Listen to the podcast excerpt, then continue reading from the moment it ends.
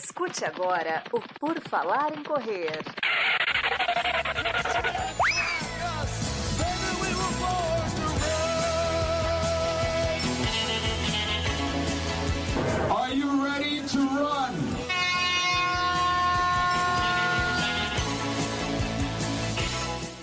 Começa mais um episódio do podcast do Por Falar em Correr. Estamos aqui no seu. A gente não te abandona, ouvinte. Você pensa, não, essa vez não vai ter. Vai ter sim, de novo. E toda segunda, e toda quinta, e todo sábado estamos saindo no seu feed, seja com uma entrevista, seja com o PFC Debate, seja com o Redação PFC com as notícias. Hoje vamos de entrevista, vamos conhecer um pouco da história de duas pessoas que criaram um aplicativo, um site. Daí a gente vai conhecer a história desse site também, que é o Sportidia, que está aí no título do episódio. E para falar disso comigo, nós temos aqui o Chris Kittler. Tudo bom, Chris? Tudo jóia, Nil. Tudo bem. E juntamente com o Cris, nós vamos ter o Nico Tortelli. Tudo bom, Nico? Tudo bem, tudo ótimo. É, é, sejam todos bem-vindos aí ao Por Falar em Correr. É isso aí, sejam bem-vindos, que, que vai ser muito legal descobrir aí um pouco da história do esporte do Cris e do Nico e também de como surgiu o Sportidia. Bom, eu tenho aqui um resumo do que cada um deles já fez e faz, mas obviamente não sou eu que vou falar, porque eu tenho que ser a pessoa que menos fala neste episódio. Então, Chris Kittler, fala para nós, como é que é o seu envolvimento no esporte até você chegar. Porque eu quero depois, né, juntar você e o Nico, quando é que se conheceram para formar o Esportilha. Mas antes, me conta qual que é o envolvimento do Cris com o esporte? Se até hoje pratica, se já praticou? Eu acho que o esporte na minha vida, desde que eu me conheço por gente, ele está presente. Eu pratiquei esportes até bem diferentes um do outro, né? um não tem nenhuma conexão com o outro, mas é engraçado, eu comecei a, a, a, minha carreira, vamos dizer, esportiva com a vela, o iatismo. Meu pai, ele, ele é descendente de austríacos e a gente frequentava o clube alemão aqui na represa de Guarapiranga e, e eu desde pequeno convivi no ambiente lá vela, até que um dia eu resolvi começar a aprender a velejar e levei a sério até a vela, foi, fui ganhei alguns campeonatos, velejei com os grandes ícones aí do, da vela do Brasil, né? Praticamente cresci com o Robert Scheid, a gente fez faculdade junto. As nossas, minha mãe até comentou que a gente tem a mesma idade, mais ou menos, a gente andava no carrinho juntos de bebê, no clube, os pais deles também frequentavam o clube, então tive uma convivência com esses caras aí que eram os, os grandes, né, medalhistas olímpicos aí do Brasil. A vela sempre teve uma tradição de trazer medalhas para o Brasil, né? Apesar de ser um esporte pouco difundido. Então a vela foi o primeiro esporte e eu passei por várias classes, desde o Optimist, que é aquele, aquele barquinho que parece um caixa, uma caixinha de fósforo, né? Mas para criança que está velejando, parece que o barco tem várias velas, parece um transatlântico, né? Então a criança ali acho que aprende as primeiras noções aí de liberdade, né? De, o esporte dá essa liberdade para as pessoas desde, desde criança, né? E aí eu, eu comecei na, sim, meio que na sincronia durante a semana jogar tênis e a vela era um esporte que eu levava mais no final de semana. E aí o tênis, como eu jogava tênis cinco vezes por semana e, e, a vela eram duas, o tênis começou a ganhar um pouco mais espaço, né? Eu comecei a ficar mais empenhado no tênis, dedicava muitas horas para treinar o tênis. E aí os torneios de tênis começavam a acontecer nos finais de semana, né? Então a minha carreira de, de vela ela acabou sendo substituída aí pelos torneios de tênis que aconteciam nos finais de semana. Eu, eu, eu sempre gostei de competir, né? Então eu não queria só treinar tênis, eu queria também participar de torneios. E aí eu comecei a levar o tênis mais a sério e o tênis acabou substituindo a vela, porque era praticamente a semana toda e torneios no final de semana. Até que eu me formei no, no colégio, e resolvi tirar um ano sabático para ver se eu conseguia levar uma carreira de tenista, né? Cheguei a jogar profissional alguns torneios e aí no final desse ano que eu tirei o sabático, eu acabei optando por parar de jogar. Não sei se você sabe, mas para você jogar um torneio profissional, você tem que passar pelo qualifier e o qualifier são você tem que ganhar três rodadas no quali para entrar na chave principal. Né? Então eu cheguei a jogar torneios qualifiers profissional, mas eu acabei não, não furando a chave, não, não, cheguei a jogar a chave principal, ganhei um, um, um quali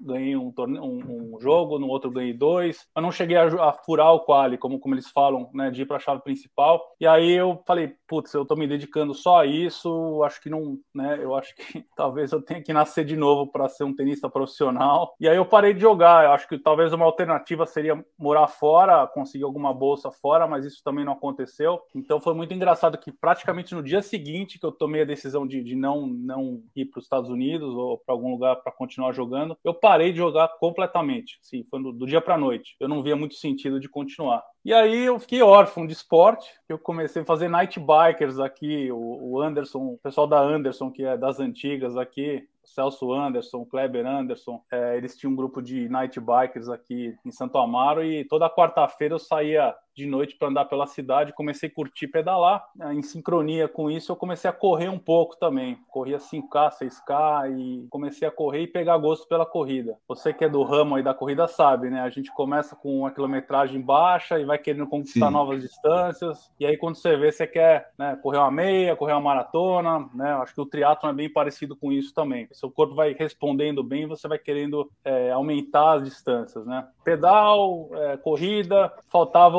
a natação, né? Que assim acabou sendo uma, uma coisa natural. Eu tinha alguns amigos que eram triatletas também, então eu, eu acabei sendo picado aí pelo bichinho do triatlon, que é um esporte, né, que tem um lifestyle muito bacana. E aí eu comecei no triatlon e aí a mesma coisa, comecei com o short triatlon, com o triatlon olímpico, até o dia que eu falei, ah, eu vou correr uma maratona, aí comecei a testar as distâncias separadamente até botar tudo junto e de fato participar de um Ironman, que eu acho que é um, é um sonho de qualquer triatleta, assim como qualquer corredor que começa a correr e fala um dia eu vou correr a maratona. E aí foi isso, eu, eu me apaixonei pelo triatlon e foi um esporte que eu fiz por 20 anos, é, fiz 10 Ironman até hoje, é, eu tô meio, meio aposentado de, de, de Ironman, acho que eu levei esse estilo de vida por muitos anos, de estar muito cedo na, treinando e treinar por várias horas. E hoje eu quero priorizar outras coisas. Mas foram 10 Ironman, eu fiz 3 Ironman em Kona, então eu acho que eu posso, posso pendurar a chuteira aí. Né? É, acho que eu fui um amador esforçado, né? nunca tive aspirações profissionais no triatlon, mas foi uma carreira muito legal. Eu acho que eu que eu atingi meus objetivos e, e, e, hoje eu continuo fazendo vários outros esportes. Eu, eu gosto, gosto muito de mountain bike, triatlo eu não faço mais porque demanda muito, muito tempo, né? E... Correr, corre ainda? Então, eu, eu parei de correr faz uns dois anos, mas eu senti falta, eu senti falta e eu voltei a correr, porque às vezes você tem um um, um, intervalo pequeno de tempo durante o dia que você não vai sair para um pedal de 40 minutos, de, de meia hora. E se você sair para correr uhum. meia hora, 40 minutos, isso aí já, já te dá uma. Então, assim, o esporte para mim é uma, é uma terapia. É uma terapia, é uma coisa que eu não vivo sem. Tá no meu DNA, tá no meu, no meu dia a dia e, e, e me faz muito bem. Né? Então, acho que um pouquinho do esportide é, é, é tentar é, é, massificar essa, essa coisa do esporte e levar isso para todo mundo, que eu acho que quem não faz esporte está perdendo uma oportunidade muito, muito legal de, de se sentir bem fisicamente, mentalmente, eu acho que todo mundo deveria praticar esporte. É mais ou menos essa minha minha trajetória aí. Ótimo, perfeito. É, quem não faz esporte está perdendo até tempo de vida, né? São raros os casos de pessoas que chegam aos 96 anos como rainha da Inglaterra sem praticar esporte.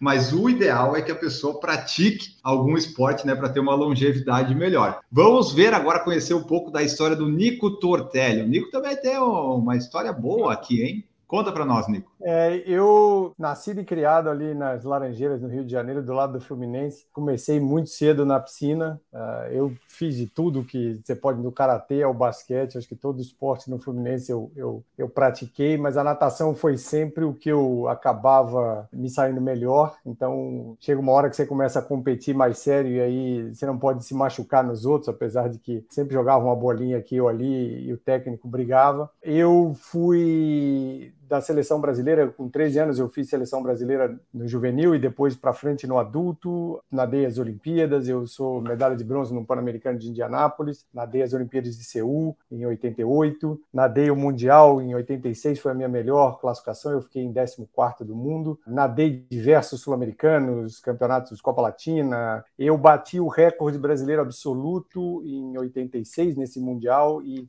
perdurou 10 anos, mais do que eu. Eu parei de nadar antes do meu recorde, mas é, a carreira foi muito boa, me levou a muitos lugares. Eu acabei vindo nadar nos Estados Unidos durante um ano e meio aqui na Califórnia, segui aí um pouco a trajetória na época de Jean Madruga, que veio aqui para Mission Viejo, depois Ricardo Prado. Eu era a geração seguinte ali, com Patrícia Murim, o Júlio Rebolau, o Jorge Fernandes, quer dizer, os nomes da natação. Em seguida, eu voltei ao Brasil para nadar as Olimpíadas e depois arrumei uma bolsa aqui na Universidade da Flórida. Então, eu acabei fazendo engenharia, nadei por quatro anos aqui na, na Flórida. E aí fiquei por aqui, fiz o mestrado e quando voltei para trabalhar no Brasil, aí eu já não estava mais. É, natação era um esporte que antigamente você parava cedo. Você, acho que o volume de água que a gente fazia, eu cheguei a fazer 80 quilômetros por semana de piscina. Quer dizer, é um negócio. Nadando? Que, é, quando você fala isso para um corredor, Nossa. ele acha que você é retardado. Você corre maratona e treina menos que a gente que nada 100 metros, 50 metros. Eu acho que mudou muito isso hoje. Eu acho que hoje os treinos são muito mais de alta qualidade, pouco volume, o que faz mais sentido. Depois de voltando para o Brasil, nasci dos filhos já. Eu ainda cheguei a nadar Master, fui a alguns campeonatos mundiais de Master, achava aquilo aí um pouco dessa prova de que você deve fazer esporte para o resto da vida. No Master você mistura gente que teve carreiras brilhantes na natação com gente que aprendeu a nadar depois de velho. Todo mundo se entende, todo mundo gosta, todo mundo é competitivo, no sentido de que não, não é tanto eu ganhar do lado, eu quero fazer melhor do que a competição que eu fiz semana passada, ou eu quero conseguir completar uma prova que faz tempo que eu não nadava. Então você começa a perceber a, a, a justamente eu, eu, peguei vários masters que diziam, cara, todo ano eu viajo para algum lugar para competir. Se eu não tivesse a competição, o que, que, eu ia fazer nesse lugar? Quer dizer, eu vou lá porque tem um monte de nadador, joga conversa fora, nada o campeonato. Eu acho que isso move muito o esporte e muito o que eu sempre disse, principalmente para os meus filhos, assim, é, aprende a fazer quando novo, porque quando velho você vai precisar saber fazer alguma coisa. Então, não necessariamente você vai seguir. Hoje eu faço, eu aprendi CrossFit depois de velho, snowboarding depois de velho. Hoje eu me meto em tudo que é esporte, mas vem muito dessa base de você gostar de treinar, gostar do desafio, nem sempre ser uma coisa que você domine, aí você tem que aprender a, a, a técnica, a, a, esse novo esporte que você está fazendo. E eu acho isso, recentemente eu comecei aqui numa liga que joga, depois você vai, vai olhar isso aí, a gente joga um jogo que é um torpedo debaixo d'água, é como se fosse um polo aquático, são cinco contra cinco debaixo d'água, debaixo um golzinho de cada lado e você tem que fazer gol no outro time. Então é, é extremamente divertido. Todo mundo que olha fala assim, são os loucos, vocês ficam tudo embaixo d'água. Aí, de novo, vem um pouco, até um pouco do que o Cris falou. Esse é o meu jeito de nadar muito em pouco tempo, porque meia hora ali dentro daquele jogo, parece que eu nadei três horas, volto para casa cansado, parece que correu a maratona, mas você ficou meia hora jogando um jogo, subindo e descendo, subindo e descendo. Então, é, o esporte faz muito isso. Você acaba se aventurando em coisas que normalmente você, ah, isso não é para mim, isso não é para mim. Não, tudo dá para fazer. Tem muito esporte, né? Tem vários tipos de esportes, né? A gente vai descobrindo uns, é. uns esportes que a gente nem imaginava que, que existia. Essa é uma das nossas maiores diversões no Sportidia. Eu acho que é um negócio que a gente sempre falou que era para quem quer se mexer. E aí a gente saiu descobrindo coisas que não só existem que você não conhecia, como tem muito mais praticantes do que você pode imaginar, assim, praticantes aos milhões de uma coisa que você nem sabia que existia. Exatamente. Então, ó, pessoal, essa é um pouco da história no esporte. Né? Vocês veem que no esporte, né, conseguiram aí, estão praticando até hoje, tiveram um relativo sucesso, bastante desempenho, Mundial de Ironman, Olimpíada. Imagina quantas pessoas que eu já entrevistei aqui que foram para a Olimpíada. Foram pouquíssimas, pouquíssimas. A última foi a Adria Santos. Mas são poucos aqui que estiveram numa, numa Olimpíada e o Nico teve essa oportunidade. E aí eu quero ver como é que vocês se conhecem ou se conheceram porque fora da vida esportiva vocês têm uma vida, vamos dizer, é, empresarial, né, administrativa que vocês criaram e ou, outros empreendimentos. E daí eu quero saber, né, como é que foi essa vida além do esporte empresarial, vamos dizer assim, para quando vocês se encontraram e viram assim, vamos criar um aplicativo para tirar as pessoas da frente do celular. É contraditório isso, né? Se for é pensar. Totalmente. E daí eu quero, quero que a gente chegue lá. A gente já se conhecia de, outros, de outras oportunidades. Eu estudei com a, com a esposa do, do Nico na faculdade e também ele morava na mesma rua que os meus pais moram, aqui em São Paulo, e a gente já tinha se encontrado algumas vezes em São Paulo. A coincidência foi que a gente acabou se indo morar na mesma cidade, né? Nós dois moramos em San Diego, é, foi uma coincidência também, e acabamos nos reencontrando em San Diego também, em algum evento social que a gente teve, isso já em, em, quando a gente estava com a pandemia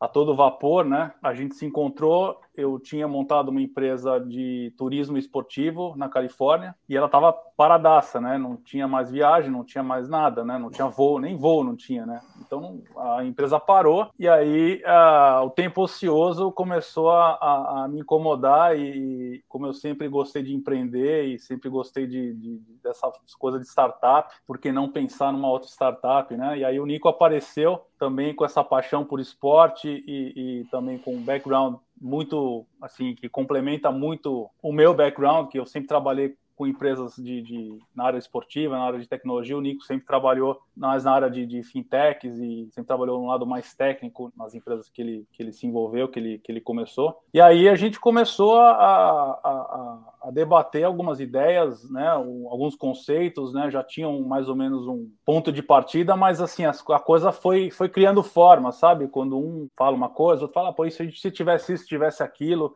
mas eu acho que a, a, gente, essa conexão nossa com o esporte é, é, o que falou mais alto, é o que fez o olho brilhar, da gente falar, pô, por que, que a gente não cria uma, uma plataforma onde as pessoas vão estar ali conectadas com o objetivo que é se mexer, né? Independente do esporte, né? A gente teve vários debates, quantos esportes a gente vai ter no início tal. Só para você ter uma ideia, existem mais de 8 mil esportes no mundo, 8 mil esportes. A gente não lançou com 8 mil, mas a gente está com uma lista bem grande que mostra diversidade, né? Esportes com dança, esportes de luta, esportes coletivos, esportes individuais, esportes de endurance. A gente quis, desde cara, mostrar que o esporte é para todos e, e, quer englobar todos os esportes. Então, a nossa, vamos dizer, mensagem é: gente, vamos se mexer, escolhe um esporte que você gosta. Tem gente que gosta de bola, tem gente que não gosta, tem gente que prefere esportes mais zen. Tem espaço ah, para todo mundo. aqui, ó. Enquanto você está falando, eu estou vendo a telinha passando aqui no site. Já passou lacrosse, parkour, trekking.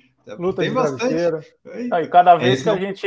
O que o Nico falou é bem verdade. A gente se diverte bastante porque a gente, cada vez que a gente mergulha nesse universo do esporte, ele é fascinante, né? Tem esportes assim acho que o, o, o do, do, no, do, nosso até agora é, é, a, é, a, briga de travesseiro, que é um esporte que tem até campeonato mundial e as pessoas ficam até surpresas. Falam, como assim? A pessoa tá fazendo briga de travesseiro, mas tá se mexendo, entendeu? Ela tá criando endorfina. A nossa, a nossa grande, grande missão é criar uma rede, por isso que é, é a rede que vai tirar você do celular, porque o engajamento aqui é através do esporte, não é de através de discussão ou, ou, diferenças de opinião. Vão praticar esporte que numa, numa, numa quadra, num campo, todo mundo é igual, todo mundo tem que obedecer as mesmas regras, você não tem distinção de, de classe, de sexo, de nada. Então, essas são as coisas do esporte, né? Como eu falei, eu, eu voltei dos Estados Unidos, a, a, minha carreira profissional foi mais no, no, na parte financeira. Eu comecei trabalhando em banco de investimentos, depois foram fintechs a paixão pelo isso esporte. Isso depois de abandonar a natação profissional, isso? Eu, eu, parei de nadar, aí comecei a trabalhar no Banco Garantia, aí no Brasil. É, ah, depois legal. acabei fundando uma empresa de meios de pagamento. Depois criei uma, uma das primeiras do mundo de pagamento por celular, que foi a Pago. Fiz um projeto grande com a Oi, que foi o Oi Pago. E aí, eh, indo para frente, eu vim para os Estados Unidos, trabalhei um pouco aqui com fintech, mas o, o esporte sempre foi uma paixão. E eu acho que tinha é, é, algumas coisas que até apareceram mais na pandemia, e acho que o, o Cris compartilhava bastante dessa ideia. Uma delas é achar que a, a, a mídia social não vai deixar de existir, as redes sociais vão continuar aí, mas elas são extremamente grandes e abrangentes. Quer dizer, a rede social não está muito preocupada qual é o assunto que você quer concordar ou discordar do teu vizinho. Então, você quer brigar de política ou concordar na religião, para eles tanto faz, você tem um assunto. E a outra coisa que eu é, é, até vejo muito em startups, isso, isso vem muito dos grandes aplicativos de, de, de namoro, de dating mesmo. Quer dizer, uma das coisas que as pessoas tentam fazer com tecnologia é adivinhar com quem que você se relacionaria. Não só um relacionamento amoroso, mas amigos ou qualquer coisa. É, usa-se inteligência artificial, usa-se um monte de coisa Aí você sai, se matricula numa academia e faz os seus melhores amigos, porque eles também estão matriculados na mesma academia. Quer dizer, nenhuma tecnologia consegue captar essa conexão social que você tem no mundo de verdade. E obviamente que outras, podia ser a música, podia ser artes, mas para nós a atividade física, o esporte, drivou muito isso na nossa vida. A gente fez muitos amigos que são amigos até hoje, até profissionais. Eu, em vários momentos da minha vida profissional, reencontrei outros nadadores, eu tive portas abertas por amigos que vieram da natação ou que vieram de esportes que eu pratiquei, ou que tiveram vidas parecidas. Quer dizer, você é um nadador, você conversa com um corredor, os desafios são parecidos, as coisas, é, as dificuldades são muito semelhantes, mas um dos conceitos nossos era o seguinte: eu e o Cris já começamos esportes novos, mesmo tendo sido atletas em outros esportes. Como é que você faz para o cara começar? Quer dizer, como é que você faz o cara que nunca fez nada ou que fez alguma coisa? É, outro dia eu conheci aqui um senhor com 70 anos que ele falou 77, desculpa. Comecei o jiu-jitsu com 70, estou tirando minha faixa preta com 77. Esse, para mim, é o cara do Sportidia. É o cara que diz assim: eu tenho um desafio, eu não sei fazer, mas eu vou aprender. Obviamente, ele foi bem acolhido na academia de jiu-jitsu que ele foi, mas o Sportidia é um pouco disso. Quer dizer, quem que pode te dar uma ajuda, quem que pode te acolher, quem que entende disso, você sendo mais novo ou mais velho. Eu costumo brincar, eu faço crossfit e para mim eu não tenho tanta relação com um crossfiteiro de 20 e poucos anos que levanta 200 quilos. Eu tenho mais com aquele cara da minha idade que está com dor no joelho, ou que o aquecimento dele tem que dar uma alongada nas costas, porque vai doer ali no agachamento. Então, as comunidades dentro da prática de, de atividade física ou de esporte, elas existem, como o Cris falou, não depende do sexo, religião, política, você acaba indo bater uma bola, você acaba indo se encontrar porque está matriculado na mesma aula, na mesma academia, ou você, tá, você é muito iniciante e é uma pessoa que sabe mais te dar umas dicas, acaba que essa é a ideia. Então, eu acho que desde o começo a gente no Esportivo a gente tirou um pouco a palavra do atleta. A gente perguntava muito para as pessoas e o cara dizia: eu não sou atleta. Eu, eu corro três vezes por semana, faço musculação duas, jogo bola no fim de semana, faço yoga, mas não sou atleta. Atleta é aquele cara da televisão. Então a gente criou o termo Sportidian, que é o cara que quer se mexer, ele é o cara que quer praticar alguma coisa. E aí isso para mim foi curioso, não só descobrir o número de esportes que existem, mas conforme as pessoas vão entrando no esportivo, e a gente tem ali uma parte onde você conta um pouco da sua vida como atleta, muita gente que você fala, pô, esse cara é craque na Muay Thai. Aí você vê o cara também anda de skate, o cara também surfa, ele joga vôlei, ele, então, na verdade, ele se mexe num monte de esporte. Ele é o craque de um, mas ele se mexe num monte de outros. Então, isso é muito a realidade das pessoas. E elas, na nossa cabeça, pelo menos nas mídias sociais, nas redes sociais que existem hoje, carecia de você ter um negócio que alguém eu se postar, sei lá, eu vou nadar uns 50 metros, se eu colocar lá o tempo que eu fiz, nem as pessoas que me seguem no Instagram vão entender o que aquilo quer dizer. Mas se eu for no Sportidia, um monte de gente que gosta, caramba, esse cara ainda está fazendo esse tempo, pô, isso aqui é difícil de fazer, ou esse treino, ou subiu tal montanha, quer dizer, ali você gera uma curiosidade e muitas vezes até cross modalidades. Eu vi lá uma luta de esgrima que eu fiquei impressionadíssimo como que o cara fez o, o fechamento da luta, ele ganhou com uma espadada de costas. Eu caraca, é um negócio, não entendo nada de esgrima, mas achei fantástico, me gerou a, a, a curiosidade porque são coisas que a gente viveu na vida, quer dizer, pessoas com talentos diferentes se sobressaindo ou competindo ou aprendendo do zero. Eu acho que o Esportidia também vai ser o lugar onde o sedentário vai dizer assim: olha, eu agora estou fazendo mais coisa porque eu quero fazer um post ou porque eu quero participar. A gente brinca que é, é um lugar que você, para produzir conteúdo, você tem que ir lá e suar.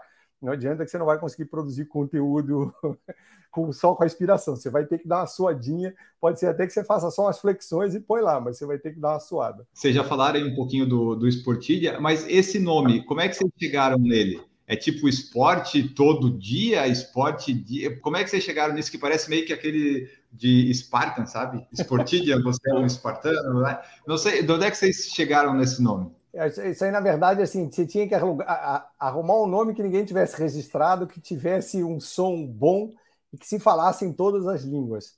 Então, é um pouco da mistura de esporte com social media virou esportidia. Ah, ah. Tem gente que pode falar, ah, é esporte com Wikipedia. Tem um pouco disso também, porque você também vai aprender ali, mas o conceito foi, sai misturando coisa, aí saiu o Sportidia, nunca ninguém tinha registrado, não tinha nada parecido. O nome é lido em qualquer língua do mesmo jeito, porque por exemplo, Wikipedia, apesar de se falar Wikipedia, se escreve Wikipédia. Então, em português, se fala Wikipédia como enciclopédia, você mudaria. Mas o Sportidia, quase toda a língua vai falar do mesmo jeito, ler do mesmo jeito. Então, eu acho que estava predeterminado para ser, e aí a gente achou o nome e falou: putz, vai ser esse aí, tá, ficou legal. Nós tivemos um puta num trabalho com um designer que trabalhou com, com o Chris, que era uma ideia nossa, assim, como é que a gente faz o traço do Sportidia ter a ver com isso que você está vendo aí na tela, os pictogramas de cada esporte. Então, a gente partiu, obviamente, que pictograma é uma ideia dos japoneses lá das Olimpíadas de 60, mas era justamente como é que eu represento cada esporte.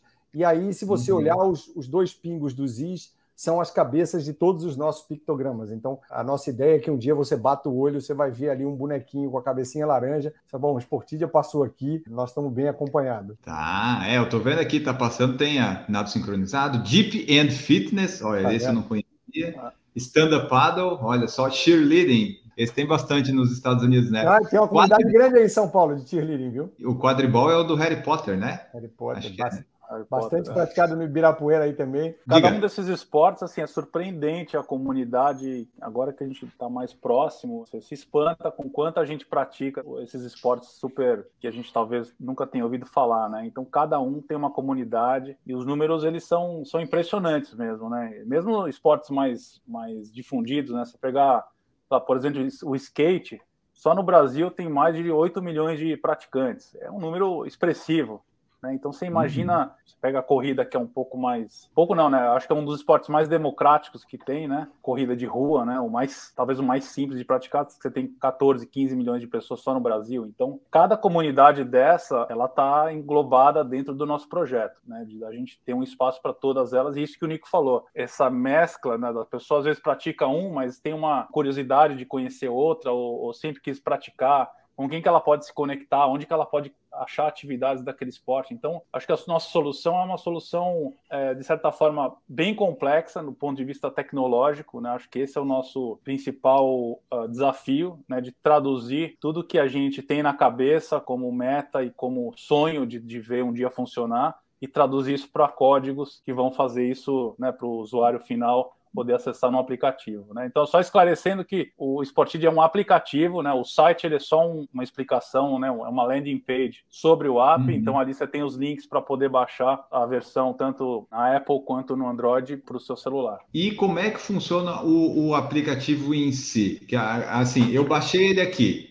eu vou criar minha conta, aí eu faço um exercício, ele automaticamente vai para lá, como é que funciona essa, essa a, a parte social dele aqui dentro? O, o, esporte, eu que tenho que preencher, ele se auto-preenche dependendo da coisa que eu fizer. Como é que é? É tipo um, um, Instagram que eu tenho que ir lá e postar o que eu fiz? A gente lançou essa versão 1.0, tá? A primeira versão que a gente colocou de pé, e ela tem hoje funcionando três pilares principais. Essa que você falou de você se cadastrar, é você cria uma conta, Tô e ali você, você vai colocar, né, quem é você, tem ali os esportes, você vai poder adicionar os esportes que você faz e falar sobre cada esporte, qual é o nível que você é, o que você fez. Então, no meu, por exemplo, eu coloquei triatlon, qual que é o meu nível no triatlon, que eu fiz 10 Ironman, que eu fiz a prova tal. Posso até colocar os meus tempos. É, e aí eu vou colocar também no tênis e todos os esportes que eu pratiquei. Então esse seria o seu, a gente chama do LinkedIn do esporte. O que, que ah. o Enio fez na carreira, ou qual que é a trajetória do Enio, do Nico, do Cris, de qualquer esportista dentro do esporte? Né? Não é o que você fez profissionalmente, mas é o que você fez na sua vida esportiva. Aí a gente tem uma, um outro pilar que são as atividades, que é como se fosse, a gente também brinca que é o Google Maps dos esportes. Então vamos supor que você está em algum lugar ou perto da sua casa, ou você foi viajar, ou você está num outro país, você poder encontrar atividades do esporte que você gosta, que você pratica ou que você quer praticar naquele lugar. Então o mapa vai te mostrar aonde aquelas atividades estão acontecendo ou vão acontecer. Então você define o esporte, né? você tem filtros de esporte, a data que você quer ver, pode ser hoje ou uma data futura, é o, até o nível que você quer. Ó, eu sou jogo beach tênis, eu quero jogar beach tênis lá, estou indo para Salvador semana que vem. Aonde está rolando beach tênis em Salvador?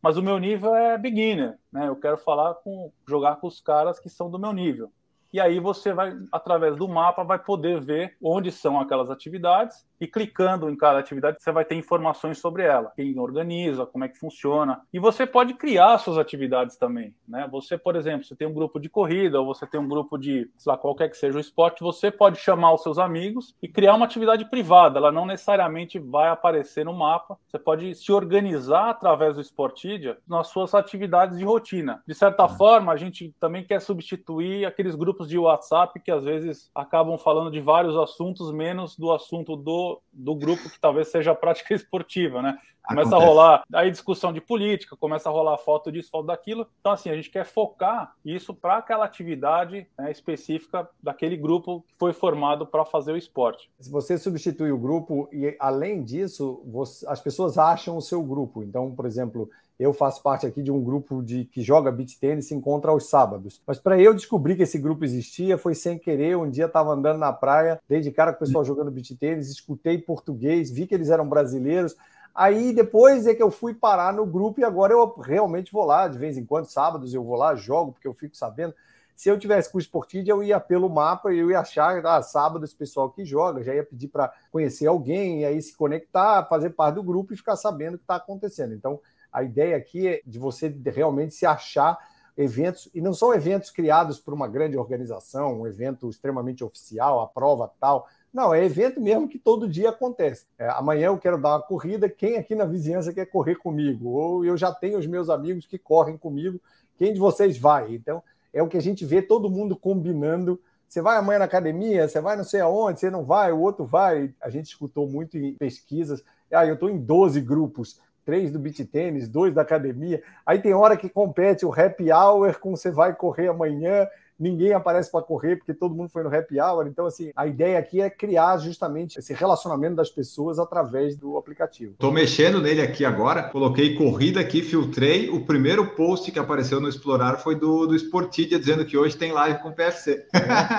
ah, então você, você pegou então já a sacada do, do nosso feed. A gente é muito parecido com o Instagram, é, é, você faz posts, né? E cada post ele está vinculado a um esporte. Então é qualquer post que você for colocar você vai ter que escolher um esporte, obviamente, né, eles não são genéricos. E aí você pegou uma das, das, nossas, vamos dizer, inovações que a gente queria que o feed fosse pilotado pelo usuário, que ele não, não fosse um feed que você vê um monte de coisa que você não quer ver. Então, você já viu que você tem os filtros em cima, que você Sim. vê qual esporte você quer ver. Você pode escolher múltiplos esportes, tá? Se não é um esporte só. Então você tem, de repente, uma lista, pô, eu curto corrida, natação e, e beach tênis você só vai ver posts daqueles esportes, né? ou você pode ver todos. E aí você pode filtrar por local também. Né? Então vamos supor que você e vai fazer um. Ele é por ordem cronológica ou aleatória? Por cronológica. Dentro Enquanto é cronológico. que você fez, é. E aí você, você seta também o local. Então, se só quiser ver triatlon, sei lá, em Florianópolis, quando estiver rolando o Ironman, você só vai ver triatlon em Florianópolis. Então, tudo que está acontecendo em Florianópolis. Né? Então, você consegue filtrar exatamente o que você quer ver. Ou você vai fazer uma viagem fora da sua cidade ou fora do seu país, você quer se conectar com pessoas que estejam praticando aquele esporte naquele lugar, você vai poder, através do feed, desses filtros, rapidamente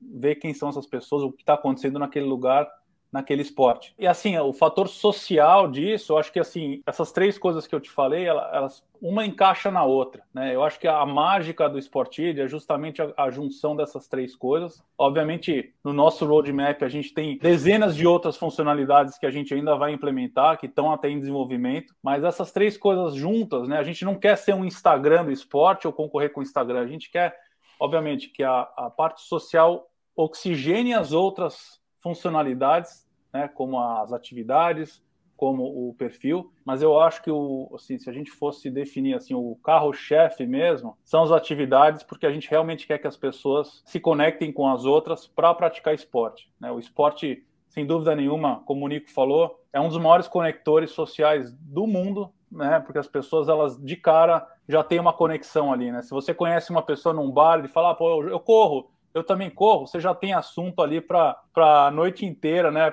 De histórias ou de gente que você conhece, e aí as conexões elas vão acontecendo. Mas o esporte ele tem esse poder também, né? Além dos outros, todos os outros benefícios que a gente já falou um pouco aqui, mas esse fator social, eu costumo dizer que as assessorias esportivas de corrida, principalmente, têm um, um, um, fator social até mais importante do que o fator esportivo. As pessoas estão ali para se socializar, por isso que elas dão tão certo. Eu acho que o Sportilha é essa grande assessoria esportiva que engloba todos os esportes. Então é, é de fato um projeto muito ambicioso. Né? O app já, já nasceu em três idiomas. E um outro fator, um outro dado interessante é que a gente já tem posts no nosso feed. Estava conferindo agora, a gente tinha batido 100 esportes semana passada, 103 uhum. esportes diferentes com posts no feed. Isso em dois meses de, de vida, vamos dizer assim. E já tem mais de 20 países, inclusive a gente tem post no Cazaquistão.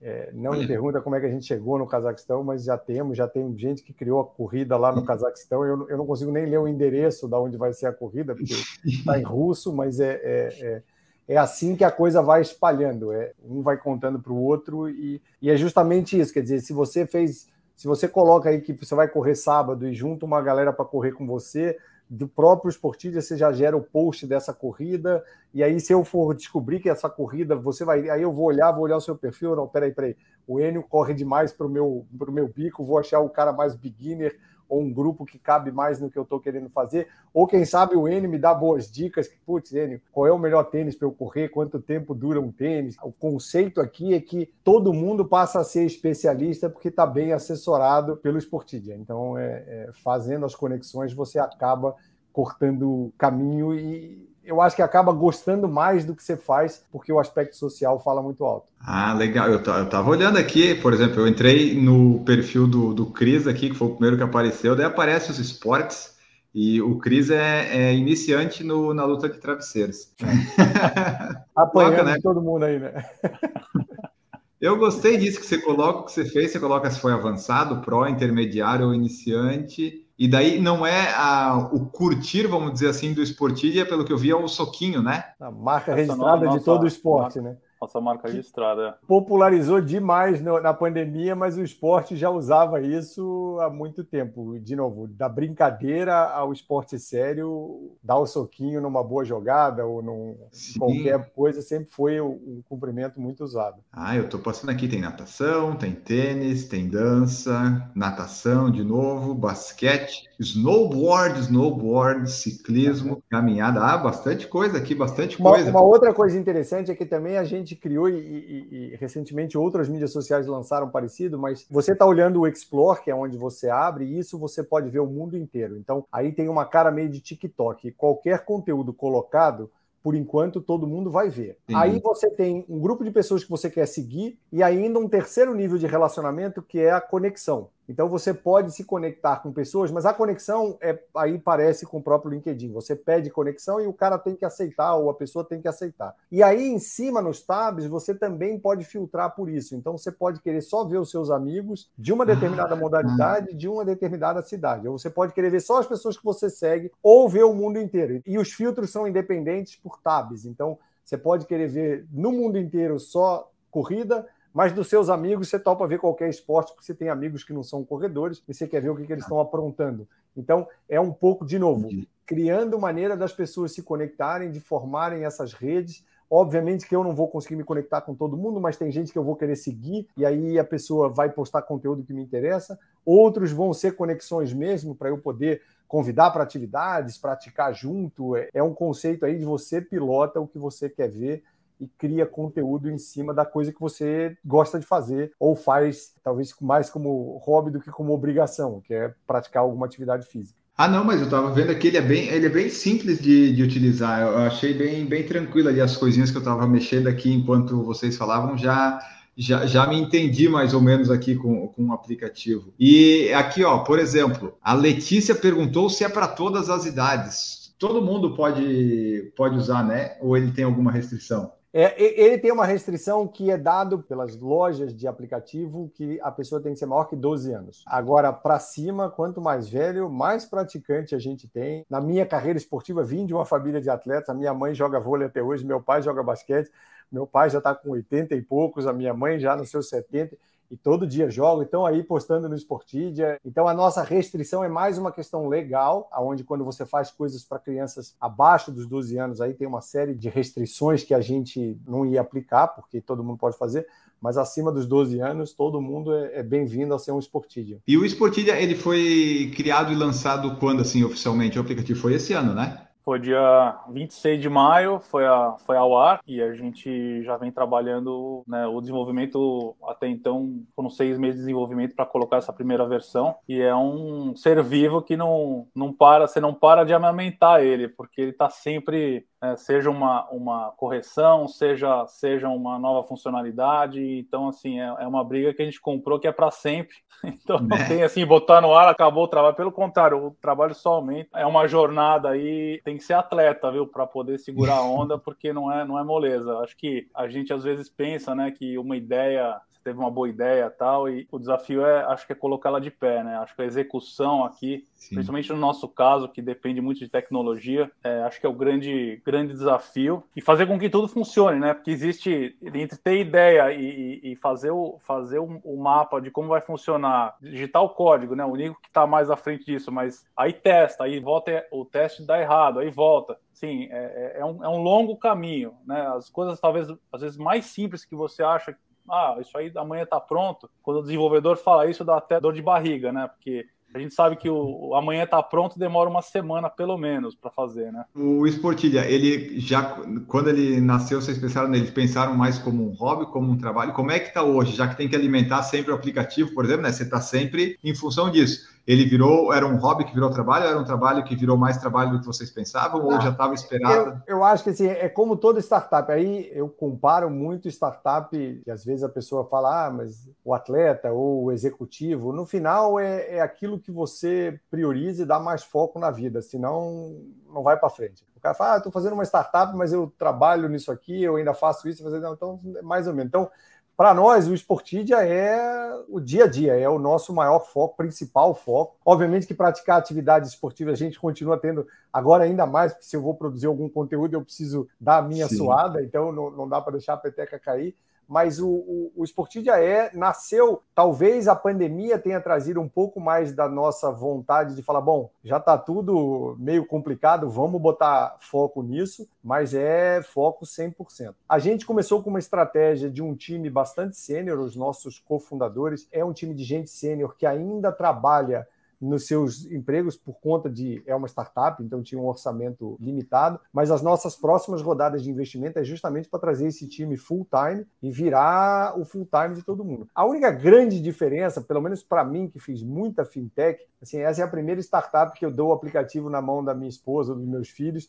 e eles falam, nossa, isso aqui é legal. No fintech. Que eles entendem certinho. Aquilo lá era chato, entendeu? Eu preciso de um aplicativo para pagar a conta, por quê? Eu preciso de um negócio para pagar o cartão, para quê? Ah, isso aqui é legal, isso aqui é, é, é, divertido. E é paixão nossa. Eu fui assistir o, o Ítalo e o Filipinho aqui no, no, na praia aqui perto, e eu podia dizer, ó, eu fui a trabalho. Eu fui lá tirar foto, deu no surf, falar com a comunidade de surfistas, mostrar o Sportidia. E antigamente não era isso que eu fazia, quer dizer, eu ia a trabalho em reuniões terno e gravata, falar com o auditor. Eu acho que a prioridade é 100%, não chegou a ser um hobby, mas está muito indo naquele ditado de se você arrumar um trabalho que você gosta, você nunca mais vai trabalhar na vida. Então, ah. vai ser exatamente o que a gente está fazendo, é o principal foco da nossa vida. Qual que é a motivação que vocês acham assim, para ficar criando coisa? O Cris, eu vi aqui, ah, foi fundador do Ativo, é fundador da é Seven Sherpas, Sete Sherpas, lá que é a agência de viagem, você fez um monte de fintech. Qual que é a motivação para ficar fazendo isso, isso, isso? Não, às vezes você não faz, ah, fiz esse, tá bom. Sempre fica achando coisas novas. O que, que motiva vocês a, a não parar? Ah, eu acho que acho que tá meio, meio no sangue isso, viu, Enio? Assim, eu, eu, gosto muito desse, desse começo de qualquer empresa, né? Eu, eu brinco que às vezes a empresa cresce e ela começa a ficar chata, né? Porque aí você tem muita muita regra, você tem política, você tem normas, né? As coisas elas vão se organizando de uma, de uma forma mais corporativa mesmo, né? Eu acho que esse, esse início é uma coisa bacana, porque as decisões são tomadas rápidas, a gente né, senta, define e acontece, né? É gostoso ver essa coisa fluir rápido e, e, criar, né? Você criar um nome, você criar, né? A gente vibra aqui com cada pictograma que foi criado. Pô, a perninha do cara tá mais assim, mais assado. Eu gosto muito disso, acho que você aguçar essa criatividade é uma coisa que eu sempre gostei de construir marcas, né? Ainda mais ligadas a esporte, que esporte para mim, assim, eu tive acho, grande privilégio de poder praticar várias modalidades, mas também trabalhar com, com, com esporte minha vida toda, né? O que o Nico falou, no ativo, pô, tinha hora que eu não sabia se eu estava trabalhando, se eu estava né, me divertindo. Eu, eu, acho que todo final de semana eu tinha coisa para fazer, tinha corrida, estava tava envolvido com isso 24 por 7. E com o Sportidia não vai ser diferente. Eu acho que eu acho que sim, a gente tem agora uma oportunidade de fazer algo em escala global, algo extremamente impactante. Né? Eu acho que a era ativo ela tinha, né, a tecnologia era uma, hoje a gente tem né, as redes sociais, você tem tecnologias que, que você não tinha antes. Então, eu acho que o Sportid talvez seja o ativo turbinado e podendo falar com o mundo inteiro. Nico, me diz você, é isso aí também? É, eu, eu, acho, eu acho que se isso fosse uma pergunta para pessoas que querem empreender, eu acho que tem bastante disso. Assim. Tem um pouco do, do, perfil nosso de não conseguir ficar parado, a gente quer se mexer. Eu acho que startup envolve muito a família toda, quer dizer, acaba que todo mundo. É, é de uma certa forma está envolvido. Quando eu não durmo, quando eu fico nervoso, ou quando o Cris está tenso, assim, é, é, é, um mundo diferente. Mas no final você acaba fazendo um negócio que você tem muito participação na decisão, na, na, na, na direção. Então, assim, para mim é bastante gratificante. Eu já trabalhei de novo em empresas grandes, também sei dos desafios, também não é um negócio fácil, também você passa por vários momentos de estresse, tensão na startup dói mais e, tem mais realização. Você acaba do mesmo jeito que ele falou, você toma decisão rápida e você apanha rápido também, você percebe rápido, não era para ir para esse lado, tem que sair para cá. É, eu só acho que a diferença agora é que a gente viveu muito o mundo de esportes, então é, e continua vivendo, quer dizer, meus filhos praticam, família, sobrinho, sobrinha, todo mundo acaba estando envolvido em alguma coisa disso, então tem sempre um a contribuir. Volta e meia, falando com um com o outro. Ah, você não faz isso no Esportidia? Por que também não tem isso? Calma, calma, a gente chega lá, isso aqui. o, o, o, mapa é grande e a gente tem que ir fazendo pedacinho por pedacinho. Eu acho que isso também é uma parte que eu gosto bastante de ir adicionando os bloquinhos, entendeu? Então é, é uma construção, você não consegue pensar no banheiro antes de fazer o alicerce da casa, mas você sabe que um dia vai ter o um banheiro confortável que você vai poder usar, vai dizer. Então, aqui é a mesma coisa, você vai colocando os bloquinhos e de vez em quando você tem que enxergar aonde você quer chegar e saber que se tiver que mudar a direção, muda rápido. Então, tem um pouco a ver com como a gente não para, mas eu acho que é um desafio grande como qualquer outro na vida. Ó, o pessoal que está ouvindo o podcast, saiba que você pode participar no YouTube com mensagens como o pessoal está mandando aqui, ó, Felipe Udebran, o R. Medeiros, Kiss, Kittler, sempre um empreendedor visionário nato eletrônico, sem noção, está aqui também com a gente, o Guilherme Teixeira, Vivian Buin, Alexandre Giglioli, Ana Castanheira está aqui também, Giulia Fortino, Kiko Pagano, a Letícia M também aqui, ó, Nico e Cris são puro esporte, Denise Tafarello, Rodrigo Tomé, Rodrigo Tomé é embaixador, eu já vi lá no site, eu estava vendo. Você Nossa, que quiser, aproveite agora para se candidatar a embaixador, porque é, no começo é sempre mais fácil. Verdade, verdade. Sérgio Falcão está aqui também, que eu vi que não tem ninguém de corrida ainda de embaixador lá, então o pessoal pode se candidatar. Pode, Luiz Polasso também está aqui, o Décio Prates, a Letícia Freitas, que é membro do nosso canal, falou app interessante. O Mauro Castex está aqui também. Mariane Tortelli deve ter alguma relação com você, sobrenome parecido. Grande esportivo. Me Aí, Isso, imaginei. O, o, Eduardo lá de Arequipa está aqui também. E o Décio e a Letícia mandaram mais duas perguntas que eu vou fazer aqui para nós. O Décio perguntou: como vocês pensam em trabalhar o algoritmo quando entregar tudo para todos seja inviável. Que vai ter um momento que vai crescer, né? Que vai não dá mais para entregar tudo. Daí vocês vão fazer algum filtro? Não, na verdade é o seguinte: a gente, num primeiro momento, e a gente pode estar bastante errado, mas num primeiro momento, você, quanto maior ficar o que você não quer ver, você vai melhorando os seus filtros. Então, eu posso chegar num ponto de dizer o seguinte: olha, eu só queria ver o beach tênis na praia de Ipanema. E aí eu só vou ver um esporte num lugar muito pequeno e vou começar.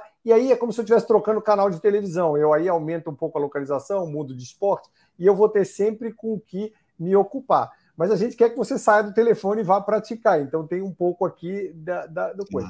Aonde a gente vai usar mais algoritmo, eu acho que é um pouco é, no como a gente ganha dinheiro, que é com propaganda. E aí é uma ideia de eu poder entender melhor que tipo de propaganda interessa para você. Quer dizer, se eu começar a mostrar coisa, e a gente acha que para o nosso anunciante, até o Cris pode falar um pouco disso depois, mas que a gente tem algumas, alguns pontos certeiros. Quer dizer, quem compra mais carro sedã É o cara da corrida ou é o ciclista? Ah, o ciclista prefere uma SUV porque tem que pôr bicicleta. Tudo isso ainda é empírico, mas o nosso app vai ter essas medições. Então a gente vai começar a entregar mais um pouco da, da, da, das propagandas para que você de fato se interesse por elas. E nessa parte de atividades, essa é uma parte que você vai procurar, mas a gente vai em breve ter marcado as, as, as atividades que a gente acha que você gostaria de participar. Então aí tem um pouco de baseado nisso. Ah, você disse que você é beginner em luta de travesseiro, ó, tá tendo uma clínica de luta de travesseiro perto da sua casa. Mesmo que você procure corrida, talvez eu te mostre essa atividade como uma sugestão. Então, aí tem um pouco do algoritmo de eu tentar dar um match uh, no que você é, é, que eu normalmente vejo você gostar de participar, com o que eu ah. sei que está aí disponível, porque é um pouco de ajudar as pessoas a se encontrarem. Mas no feed a ideia é que você vai trocando o seu canal ali, o que você quer ver e pilotando. É verdade, pode chegar um dia que isso fique tão grande e a gente vai ter que pensar numa forma de entregar. Nós não temos isso ainda. A gente acredita muito que a comunidade vai ajudar a gente. A gente fala muito disso até nos diferentes esportes. Coisas diferentes têm que ser mostradas ou, ou, ou pensadas, ou como é que. A gente começou muito nisso. A gente começou a dizer como é que a pessoa vai dizer se ela é beginner, se ela é é, é, é, avançada, intermediária. No final, a gente falou: deixa a pessoa dizer. Ah, mas o cara vai mentir. Ah, se ele mentir, a hora que eu sugeri um negócio para ele, vai ficar muito fora do contexto dele. Mas era difícil, quer dizer, o que é um iniciante na natação, o que é um iniciante no golfe, o que é um iniciante na uhum. corrida, como é que isso é mensurado? Que pergunta eu faço para você que o app consegue tomar a decisão de falar, oh, então você é um iniciante? Muito complicado, entendeu? Depende da idade, depende do esforço que você faz. Ah, é porque treina quatro vezes por dia? Não, é porque faz tal tempo num X distância. Então a gente está tentando ser genérico para caber todas as modalidades, e eu acho que, por enquanto, o algoritmo está mais voltado para algumas sugestões que a gente acha que as pessoas vão gostar de ter essas sugestões e não para atrapalhar o jeito que ela navega o feed dela. Até ah, porque ela... nesse, nesse caso aí são só esportes, né? Então a pessoa não vai se incomodar, como ela às vezes no Instagram vê assim, ah, não gostei de ver essa postagem na verdade vai ser só esporte. Então é difícil a pessoa ter um ódio, tipo, ah, um ódio pro beach tênis, essas coisas. A pessoa não gosta, mas ela não vai dizer, ah, não vou nunca mais usar essa rede por causa disso, né? No final não, das contas, você é tira, tira, do seu filtro, não é um esporte que você gosta de ver, é. tira do seu filtro, começa a ver os outros que você gosta. Mas dando, dando uma complementada, Enio, nessa história do, do algoritmo, a gente, como eu falei, né, a gente tem várias coisas que já, já, já foram pensadas, né? Até as pessoas falam, ah, você devia ter isso, devia ter aquilo, assim, acho que é interessante a gente ver que 95% das coisas, não que a gente saiba tudo, mas a gente já pensou, porque a gente está imerso nisso, elas vão ser desenvolvidas ou já estão até em desenvolvimento, mas a gente também tem uma postura de, de, ouvir também. A gente acaba tendo muito insight, muita informação, muita métrica que vem do próprio aplicativo para a gente saber, né? Acho que é outra vantagem da startup, né? Da gente poder mudar o rumo é, rapidamente ou criar coisas que eventualmente as pessoas estejam demandando. A gente está muito, muito uh, antenado nisso e, super aberto a, a feedback e, e sugestões do, dos próprios usuários. Porque eu vi aqui, ó, por exemplo, não tem no aplicativo futebol gaélico, que é um futebol irlandês. Não que eu pratique, mas é um, um esporte que eu, que eu, eu, alguns, eu... alguns desses dessas modalidades de esporte, a gente tem é, é, constantemente a discussão. Quer dizer, eu separo em vários, ou, ou ele faz ah. parte de futebol. Eu acho que mais para frente a gente vai acabar tendo mas, por exemplo, na vela, assim, eu vou para cada uma das classes, quer dizer, cada um dos tipos, mas nós já estamos estudando uma maneira de criar, vamos dizer assim, as superclasses. Dentro da vela eu tenho vários, porque aí se você Entendi. só quiser ver o barco tal, aí você só vê aquilo, mas por enquanto, por exemplo, dança tá tudo junto, mas algumas lutas a gente não chamou de luta, a gente separou as lutas. Entendi. Ciclismo foi um até que o Cris falou, cara, vamos começar junto, porque tem é, mountain bike, gravel, você tem ciclismo de asfalto, disso, daquilo. O mountain bike até está separado, mas você tem é, é, o ciclismo de velódromo, de rua. São evoluções. A gente sabe que tem 8 mil modalidades uhum. aí que nós estamos correndo atrás. Mas algumas delas a gente classificou tal qual as confederações ou as associações já têm hoje, a gente classificou, mas a gente sabe que vai ter que distinguir determinados tipos. Isso aqui é uma corrida cross-country, isso aqui é uma corrida de rua, isso aqui é uma corrida de uma prova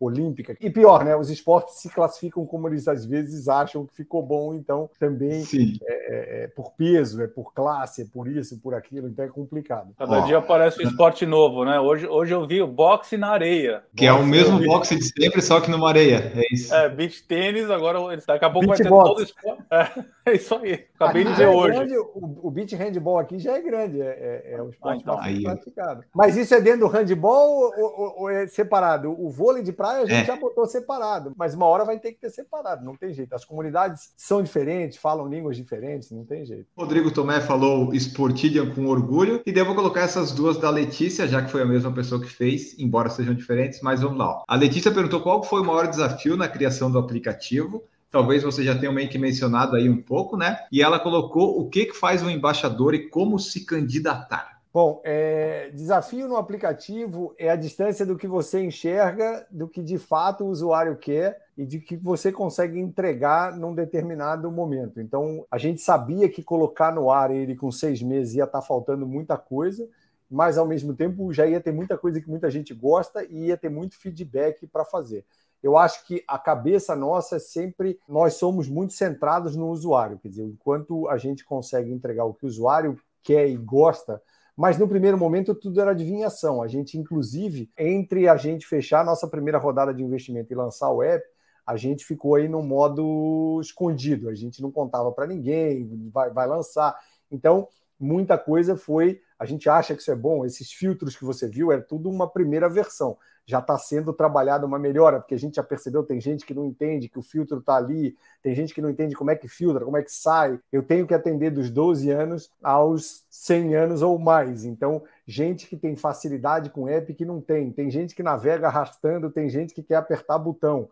Então tem umas dificuldades técnicas aí que é, eu acho que como tudo, o Cris até falava isso muito no começo assim, tenho que entregar uma boa experiência, quer dizer, se você vai abrir um app e vai achar horrível já a cor, ou os botões são meio toscos, ou a coisa não, você já desiste não quer nem saber o propósito do negócio. E muitas vezes a ideia é boa, só foi mal executada. Então eu acho que aqui tinha um casamento desse tão famoso aí user experience, user interface, que é o que todo mundo está preocupado, com a tecnologia em si de não errar, né? Quer dizer, quantas pessoas te deram fist bump, quem te deu, que horas, em que lugar, como é que eu filtro isso, como é que eu não causo um estresse nos meus servidores, porque eu estou tendo processamentos muito grandes de uma série de informações ao mesmo tempo. Mas esses são desafios que muitas startups vivem no dia a dia, faz parte do nosso mundo de estar metido. No final, no final, a gente é tudo atleta, mas tem uma empresa de tecnologia. Então, a gente uhum. sabe que é um app, então nós temos que fazer o melhor que a tecnologia pode entregar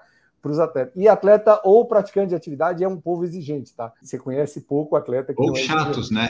Não, eles, todos eles são exigentes. E quanto mais velho, melhor tem que ser o tênis, melhor tem que ser a roupa, melhor tem que ser ninguém ninguém se mede. Não, pô, peraí, para minha corrida, esse tênis aqui tá bom. Não, não, não, eu quero. Então o app tem que seguir essa, essa, essa vamos dizer assim, essa expectativa. Não dá para você entregar um negócio meia boca, vamos dizer. E Cris, fala para nós essa parte do, do. embaixadores. Isso que a Letícia perguntou aqui. Bom, essa é uma das estratégias que a gente já já está é, rodando, né, de, de recrutar esses especialistas em, em, em, diversas modalidades, né? Como a gente tem um, um range muito grande aí de esporte esportes e a gente não, não manja de todos eles, pelo contrário, né? Tem muito esporte aí que a gente não tem nem noção. Então a gente já está com um time de 50 embaixadores em modalidades diversas e eles são os caras que, que nos ajudam a construir a modalidade dentro do aplicativo, né? Então, apesar de ser uma plataforma só, cada modalidade tem a sua tribo, a sua língua, a sua, a sua forma de interagir. Então a gente quer estar, tá, é, de certa forma, inteirado de tudo isso né, e ouvir também feedback de cada comunidade, falar, pô, isso é importante para esporte tal, isso é legal, quem são as pessoas chave do meio. Então, os embaixadores são quase que indispensáveis aí para deixar a gente antenado em cada uma dessas modalidades. Né? A gente está, obviamente, ampliando, como a gente lançou com 140 e poucas modalidades, a gente está com 50 embaixadores. Quem quiser se tornar embaixador é só entrar no, no nosso site, o www.sportidia.com, e ali tem um formulário que ela pode mandar, né? A gente faz um tem um critério de seleção ali, acho que o principal é a pessoa ser praticante daquele esporte e também ter iniciativa. Enfim, a gente faz um, vamos dizer, uma, uma pequena entrevista ali para entender o perfil de cada um. Mas o embaixador é assim, é, é um tipo um consultor para cada uma das modalidades, né? Então acho que o negócio crescendo, a gente provavelmente vai ter um de cada e talvez as pessoas até venham um dia trabalhar dentro do Sportidia para a gente estar tá cada vez mais uh, inteirado e sincronizado com cada uma, né? Talvez tenha um, um diretor ali de, de lutas, um diretor de dança, que a gente possa estar tá desenvolvendo funcionalidades para atender essas, essas talvez alguma coisa específica para uma modalidade a gente desenvolva dentro do aplicativo, entendeu? Então a gente, na verdade, é uma plataforma genérica, mas a gente tem essa, esse cuidado de também estar tá desenvolvendo coisas que são talvez específicas de uma modalidade ou de outra. Ah, Eu acho que perfeito. o importante aí, a gente tem embaixadores que foram técnicos ou que são entendidos. É, eu acho que o, que o importante é justamente isso o que, que a comunidade daquele esporte está carente, ou o que, que ela gostaria de ver, ou gostaria de ter, como é que elas se encontram, é, é grupo de WhatsApp, as pessoas se conhecem, elas têm um local para praticar. Então, assim, em cada um desses, a grande maioria tem os, o que a gente chama aí dos apps verticais. Então, tem o app da escalada, tem o app do cara que pedala, tem o app do golfe, mas esses são apps que ajudam a pessoa a melhorar a performance. Muito provavelmente lá na frente eles vão estar, de alguma forma, parceiros nossos. Quer dizer, você vai fazer uma escalada, botar lá no seu app todas as medições que o app faz, vento, não sei o quê, e aquilo vai gerar um post no Sportidia ou a gente vai capturar a informação dali e trazer para você criar uma atividade e convidar outras pessoas. Então, a gente é meio que aonde as pessoas se conectam, se encontram, não, não os verticais. Então, o embaixador é um cara que traz toda essa informação, é o cara que está antenado demais aí naquela modalidade, ou às vezes até outras, mas nesse sentido de ele, ele não precisa ser o, o melhor cara daquele esporte, ele é normalmente o cara que conhece a hum. comunidade, sabe as suas dificuldades, sabe o que precisa e às vezes até enxerga oportunidades. Cara, o Sportidia podia ajudar muito o meu esporte nisso aqui. Agora nós já estamos conversando, inclusive, com embaixadores. Tem gente querendo ser um embaixador do Sport Master. Então, assim, ah, o Sport Master é o pessoal já com mais idade, mas são todos os esportes, ou entendeu? Então, já falaram para gente, a gente tinha que ter aquela mãe que tem filho, mas mesmo assim precisa treinar. Pô, ela é uma tremenda embaixadora do esportista, se ela treina, se ela faz. Então, eu acho que a gente está evoluindo nesse sentido de dizer a gente quer ajudar você a praticar alguma coisa. Como é que o embaixador. Hoje ficou muito claro, a gente tem alguns embaixadores que são do esporte, estão ali no esporte há muitos anos, ah, eles foram os primeiros a fazer, e eu acho que esse programa é muito interessante até para a gente replicar em outros países. Quer dizer, chegar uhum. e identificar e falar, bom, onde é que eu acho esse pessoal aqui, o que, que ele precisa, o que, que ele faz, gerando conteúdo para o esportivo. Ó, e por fim, a última pergunta que nós temos hoje aqui neste episódio é do Paulo Afonso Millet. A Sportidia prevê oferecer informações aos Sportidians sobre boas práticas de saúde esportiva? Isso já acontece? Vai acontecer? Conta para nós. Não, com certeza, né? Acho que esse é o principal, né? A gente plugar as pessoas no esporte e, e, e a gente né, falou dos embaixadores, mas o Sportidia vai ter os seus, os seus influenciadores também. Como você tem nas outras redes, a gente está criando novos influenciadores que vão se usar da plataforma para divulgar conteúdos. A gente vai entendendo né, o que cai na graça das pessoas. Se é um conteúdo mais, mais voltado para alimentação, ou se é um treinamento, ou se é um cara que dá uma aula de yoga que todo mundo quer ver. Então, o influenciador futuro do, do Sportilha, né, a gente já tem, já tem alguns, alguns aí, mas ele vai sentindo né, o, que, o que, que as pessoas querem ver. Né? O que, o é, que, o, o, o, que, que dá, dá atração, né? No... Ou é um nutricionista que te explica qual é o melhor negócio para comer pré-treino, ou é uma fisioterapeuta de como é que eu, na minha idade, aqueço bem o meu joelho para fazer um movimento do crossfit. É isso aí. O, o conteúdo ele vai sendo consumido e as pessoas vão criando. É óbvio que todo mundo busca se sentir bem. E o mais interessante é que hoje a pessoa busca isso no YouTube, no Instagram, quer dizer, ela, uhum. ela fica googlando. Aqui vai ser um pouco mais direcionado e fácil de achar. E a, a, última pergunta agora que eu tenho é: como é que eu consigo uma camiseta dessa daí do Sportidia até para vender? Ó, essa aí você manda um, o seu endereço pelo WhatsApp e a gente manda para você. Se inscreve para ser embaixador, porque todo embaixador ganhou. Se você Opa. passar no nosso critério de seleção e for o nosso embaixador de corrida, aí você já ganha ah. a sua ah. camiseta, o kit embaixador. Ah, tá. Mas eu acho que eu vou dar chance de embaixador pro pessoal e vou garantir a minha, né, para Podemos Vai que eu não faço, né? Mais uma frustração na minha vida, eu não quero. Mas- Mas você pode indicar bons embaixadores para gente. Ah, você sim. pode conversar com muita gente que você já entrevistou aí, seriam grandes esportidians Ah, verdade. para nossa rede. Verdade. Então, 555 episódios aí, tem bastante gente que daria. Tá? Verdade.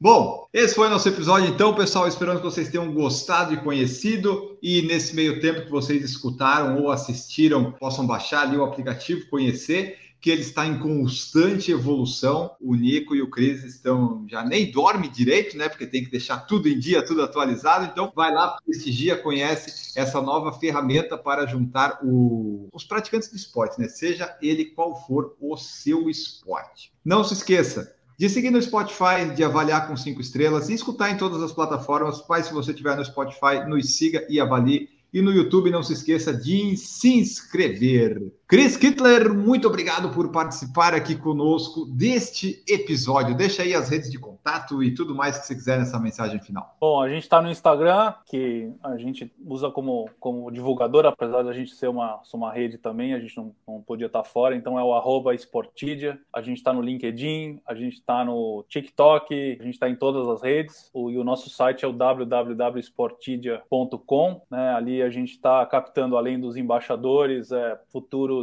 anunciantes, né? A gente já tem alguns anunciantes, então quem quiser fazer uma campanha lá para atingir em cheio esportistas é, de todo o Brasil e do mundo, pode fazer uma campanha lá com a gente. A gente está com o Media Kit lá, pode entrar em contato com a nossa equipe de vendas. E também a gente está buscando investidores para. Nós estamos em plena campanha aí de uma próxima rodada aí, também investidores que tenham interesse em fazer parte disso também. A gente está com uma, uma campanha bem interessante aí que acopla investidores de todos os tamanhos, né? Não é um crowdfunding, mas pode mandar mensagem por lá que a gente esclarece um pouquinho mais da, dessa rodada que a gente está captando agora. E a gente tem planos bem ambiciosos, né? O Sportid acho que nasce grande, né? Com sonho grande e a gente vai longe. A gente vai, daqui a um ano a gente volta a falar e a gente vai Boa. né, no, o, o, timeline da startup ele, ele é diferente da, da, vida normal, né? Um ano acontece, parece que são 10 anos, então Sim. Em um ano a gente vai vai estar num patamar bem diferente e eu agradeço o espaço, obrigado aí pela pela atenção de vocês e pela audiência. Maravilha, eu que agradeço. Nico Tortelli, deixa aí teu tchau, tua mensagem final, redes de contato, o que mais você quiser. Muito obrigado também por participar. Nós estamos também no Sportidia, então eu quero ver vocês aí é, entrando, criando conteúdo de vocês. Se você achar que o teu esporte não está lá, tem lugar para você mandar mensagem para o nosso suporte, a gente vai atrás, a gente descobre o teu esporte, a gente coloca ele para você poder começar a criar conteúdo e acompanha a gente porque em breve teremos novidades e lançamentos e o Enio vai estar de camiseta do Sportidia no próximo episódio dele. Então, é, é, a gente espera você. Vejo você no Sportidia, como a gente diz. Maravilha. Então tá, obrigado pessoal por participar aqui conosco. Obrigado vocês que nos ouviram. Nós voltamos no próximo episódio. Um grande abraço para todos vocês e tchau.